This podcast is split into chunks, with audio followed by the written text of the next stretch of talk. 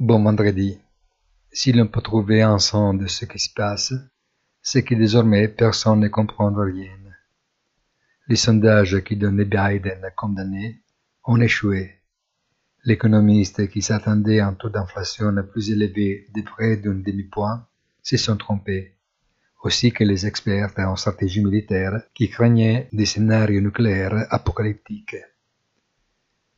Quelque chose ne fonctionne plus.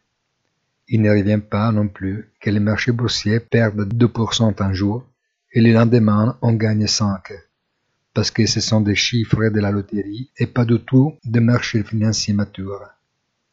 Étrange cependant que personne n'ait le courage de le dire, préférant commenter ou blêmer avec la sagesse du jour après, qui, comme on le sait, ne se trompe jamais.